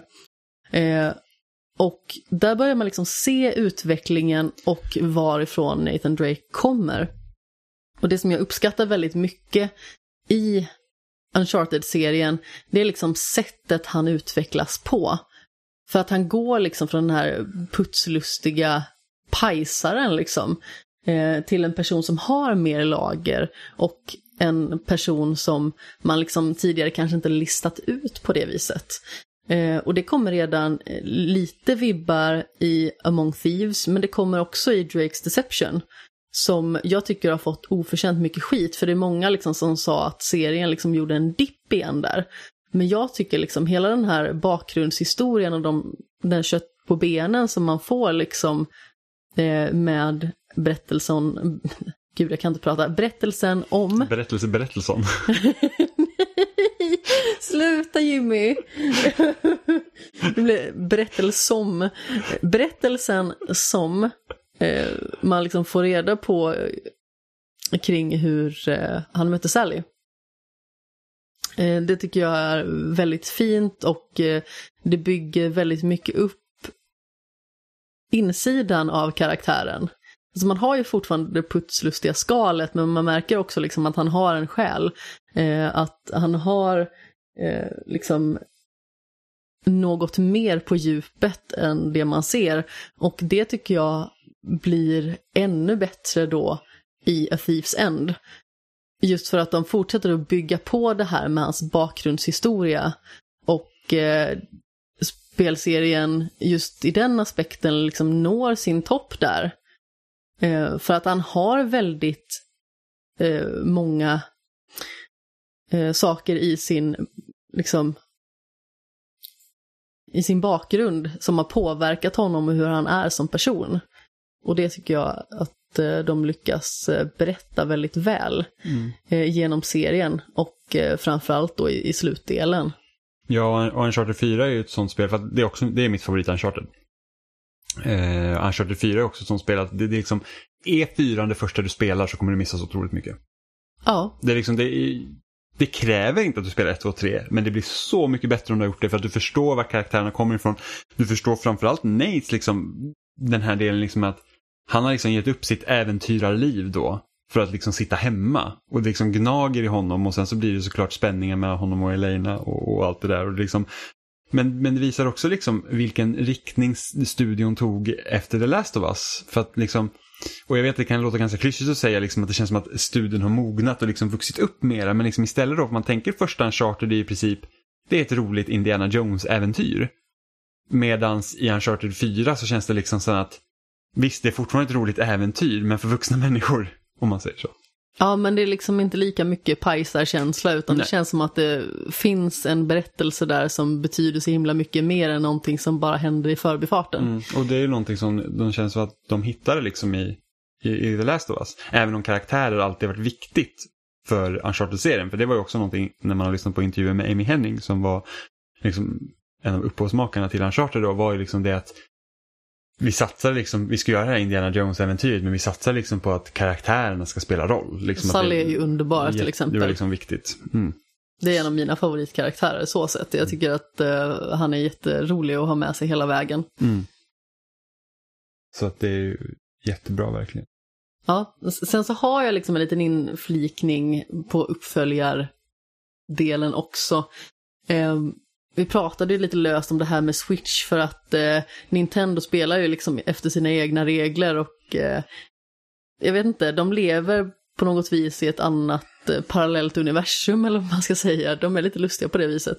Men eh, eh, Fire Emblem Three Houses vill jag också lyfta som en väldigt bra alltså, ny titel den här generationen då.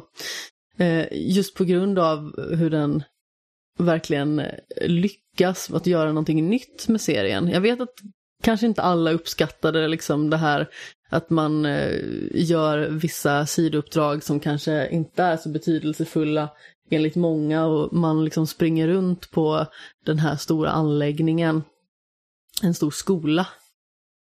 Men jag tycker att det var ett genidrag faktiskt att sätta spelserien i den här miljön, göra huvudkaraktären till den som den är då, oavsett om man spelar som man eller kvinna, eh, och liksom hur man bygger upp relationer i Fire Emblem på ett helt annat sätt än vad man har gjort tidigare.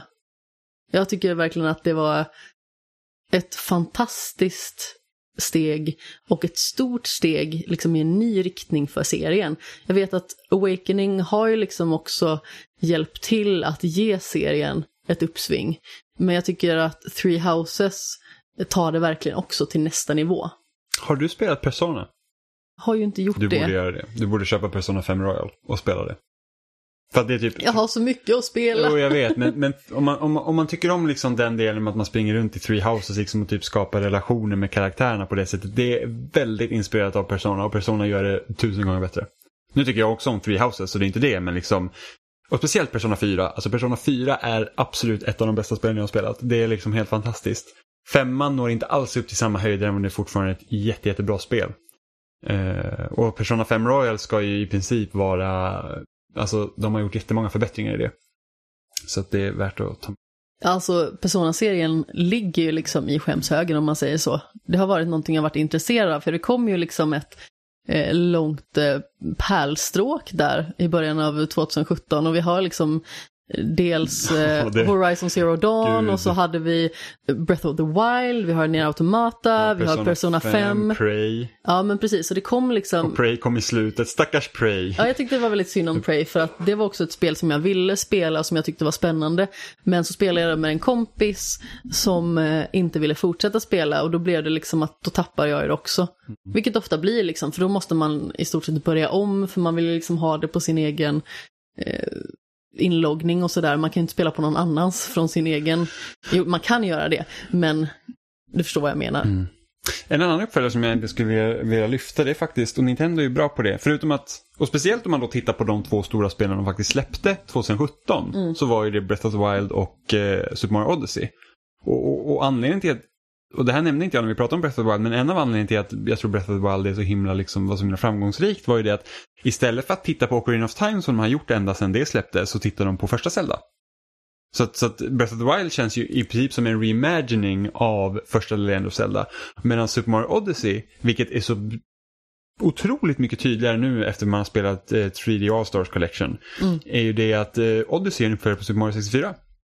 Det är liksom det här för att, för att i Super Mario sextiofyra, och det var det som slog mig nu när man liksom spelade sextiofyra, eh, Sunshine och eh, Galaxy, är ju det att sextiofyra var jävligt fritt. Du hoppar liksom in på banan och du kan ta liksom vilken stjärna i princip som helst på den. Du är liksom inte bunden till den stjärnan du faktiskt hoppar in på, utan du kan nästan ta liksom vilken stjärna som helst om du hittar dem liksom.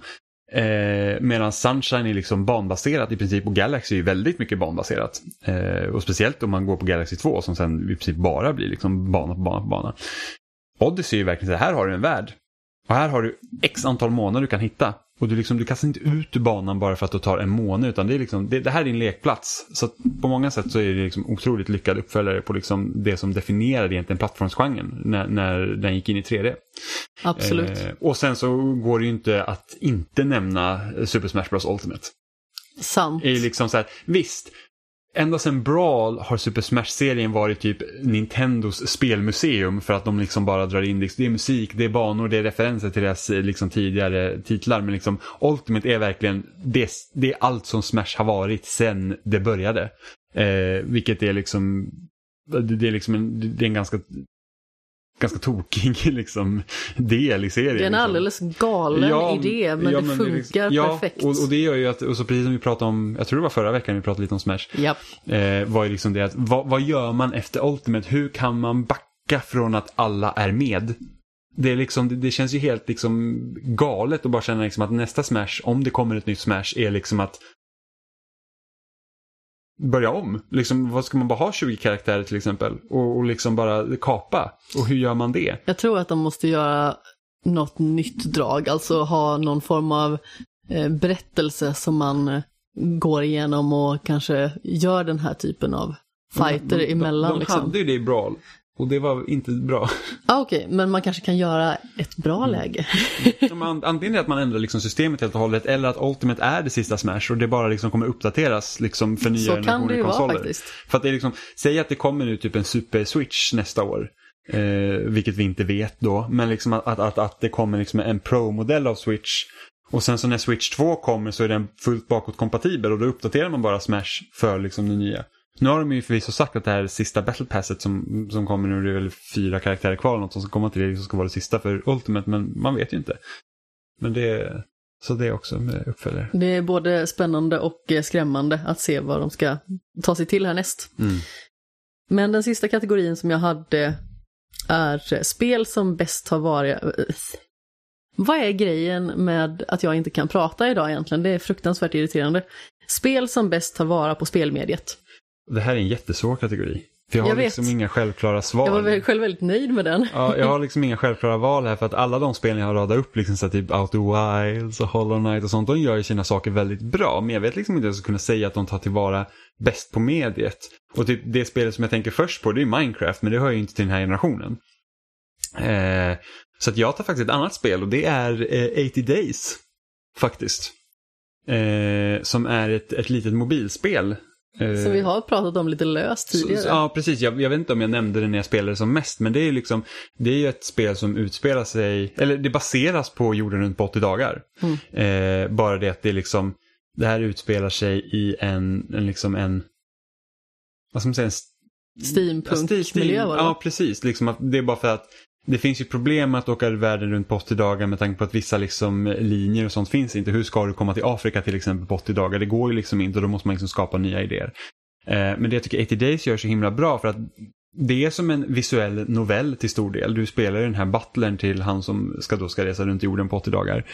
Eh, och, och liksom mycket går ju ut på att när du liksom kommer till de här olika städerna är ju det att du liksom lyssnar på folk, och det liksom pågår olika narrativ. Eh, under spelets gång, och liksom små avstickare bara som kan hända när du liksom backpackar runt liksom, och du träffar olika typer av människor, för, och liksom varje människa är unik och har liksom sin egen historia, och det är mycket det som eighty days tar tillvara på. Men det är ju heller inte bara en, liksom en, en, en visuell novell, utan det finns ju också spelsystem här som att du måste hålla koll på tidtabellen, för du måste kunna veta liksom avgångar och sånt när du ska åka.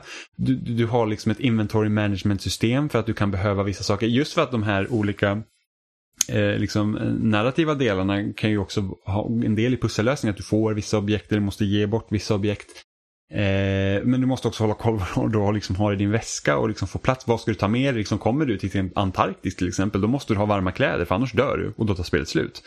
eh, Så det, liksom inventory management och eh, liksom det här, måste hålla koll på tid och sådana grejer, samtidigt som du liksom konverserar då med den här gubben du reser runt med, och beroende på hur du beter dig mot honom så kommer du få olika utfall. Så liksom hela den här liksom spelarens agens i berättelsen liksom kommer i och för sig från delar som typ Mass Effect och sådana grejer, men liksom det går nästan till sin spets här. Eh, och liksom av olika berättelser, och det, det, liksom, det har saker att säga om kolonialism och, och, och sånt, vilket liksom... Om man nu tar till exempel en serie som både Uncharted och Tomb Raider som, som ganska problematiska ur det perspektivet att man, hej, vi är skattjägare och åker till andra kulturer och snor deras skatter liksom. Eh, så, så försöker liksom det här spelet verkligen göra upp med kolonialismen, just med att du faktiskt reser världen runt, eh, och speciellt en privilegierad engelsman som förmodligen är ett rövhåll. Även om Jules Verne's version av karaktären var också kritisk till kolonialismen, men lever man i det på det sätt som man gör så man har inte det perspektivet liksom. Men det som också gör då att jag tycker liksom att det tar tillvara på spelmediet så stort är ju inte bara liksom vad spelet gör, utan också plattformen den finns tillgänglig på, eftersom det är ett mobilspel. Och, och liksom bara det att ha de här olika elementen i det här spelet kostar typ fyrtio spänn att köpa på en På, på en manick som flera miljoner, hundratals miljoner människor har och kan spela på, tycker jag också är avgörande. Och det finns också på Switch där jag tänkte skaffa det. Mm. Och det, det, alltså det är ett jätte, jättebra spel. När vi har hållit på att liksom prata om decenniespel och sådana grejer på Loading och grejer, så är jag jätteledsen över att det spelet inte finns med. Ja. För att det är liksom... Det, för att det är för få som har spelat det. Jag tror att jag är den enda som... Hade, jag var den enda som nominerade, jag var den enda som hade det på min lista. Uh, jag tror nästan jag var den enda som... Alltså jag var en av de få som överhuvudtaget hade mobilspel på min lista, tror jag, när vi höll på att nominera spel. Jag tror att jag hade det också. Mm, jag hade eighty days, jag vet jag hade Device six. Eh... Jag har för mig att du inte hade med Sayonara Wild Hearts på din lista. Nej, det hade jag inte med. Det är helt otroligt. Alltså jag vet att man ska inte kritisera andras listor eller sådär, men jag är helt stum över liksom att du inte hade med dig på en liksom topp hundra. Men det, men det är ju jättesvårt att göra, typ. Jag tror den senaste, liksom, den senaste generationen liksom har ju... Alltså bara ta senaste decenniet så är ju liksom spelar säkert över fem hundra spel. Säkerligen. Så det är liksom, jag har ju liksom bara, bara det, jag har ju typ trehundra spel på Xbox. Alltså över tre sextio och eh, Xbox One. Och så har jag inte ens räknat med liksom de spel jag har på PlayStation eller Nintendos konsoler. Så att eh, det blir mycket spel. Ja. Jag har ju varit inne och eh, tallat lite både på Celeste och Sayonara Wild Hearts tidigare. För att de gör ju väldigt specifika saker som inte hade kunnat porträtteras på något annat vis än just i spel, med tanke på att eh, spelmekaniken bland annat knyter an så himla mycket till själva berättelsen och berättandet. Eh, och att, eh, precis som jag sa tidigare, väldigt kompletta upplevelser ur ett spelperspektiv. Eh, men det är inte det spel som jag hade tänkt att eh, ta upp, utan det är Nier Automata. Hur går det? Jag rapar. Ja, vad trevligt. Mm. Eh, nej, men det är ju liksom ett spel som verkligen tar så himla intressanta delar och sätter samman dem. Alltså, dels så finns det ju väldigt många olika aspekter i hur spelet spelas. Eh, det vandrar liksom genom väldigt många olika eh, spelgenres. Och eh, dessutom så berättar spelet på ett vis som jag absolut inte tror hade kunnat fungera eh, på något annat sätt. Liksom inte i film eller i böcker eller dylikt, utan alla de här sluten som man kan ta del av och eh, hur man liksom får välja själv hur mycket man ska ta reda på, hur många slut man vill se. Eh, det går nog bara liksom att göra i ett spel, och det finns ju liksom också så många intressanta aspekter i Nier Automata naturligtvis, med eh, existentialism och sådant liksom. Vi har en katt liggande här bredvid oss som vi är väldigt eh, fästa vid. Han är väldigt eh, mysig och gosig just nu. Så, så båda blir lite distraherade och... Eh, eh, ja, det är så fin. Nier Automata i alla fall. Eh, håller du med? Alltså ja. Alltså Nier Automata gör ju liksom grejer som du säger just bara är möjligt via spel, och... Eh, även om det finns liksom vissa spelmekaniska tillkortakommanden i spelet, tycker jag då. Så, så som? Ja, men just lite repetitiv uppdragsdesign. Jag är inte alls förtjust att man måste spela om. Alltså det här med att man liksom börjar om för att gå igenom de här varven. Det, det, det tror jag man kan lösa på ett annat sätt. Eh... Fast samtidigt just det här med att man liksom spelar om saker. Det blir ju ändå jo, alltså, så... på väldigt olika vis. Jag det är vet. Liksom inte att du går in med en ny karaktär och så gör du exakt samma sak. Nej, nej. Och, och, sen så, och, och, och grejen med automat att det fördjupar ju liksom det man redan vet från första varvet till andra mm. varvet till tredje varvet. Där var ju du lite avundsjuk när jag hade blivit klar med det och hade tagit ett gäng slut. Mm. Just, just, jag tog ju A till E. Ja. Eh, och du bara så här, ja, varför gjorde jag inte så här? Ja. Det här var ju saker som inte jag visste innan, och ja. nästan blev lite ynklig för ja, att du liksom bara hade tagit igenom första varvet plus lite till. Precis, men det är liksom så här tjugo timmar, och sen så liksom, även om de andra varven inte är lika långa, liksom att det blir kortare och kortare. Men ja, samt... Jag la ju mer än tre gånger så lång ja. tid liksom. Men samtidigt, jag, jag tycker inte om den strukturen, men det jag tycker, det kan jag så, förstå. Det tycker jag är så himla häftigt med Nier Automata, och det är ju någonting som folk, när de liksom pratar om Hideo Kojima, att de hyllar honom med att han väl leker väldigt mycket med mediet, och speciellt om man tittar på första Metal Gear Solid, liksom det här med att man,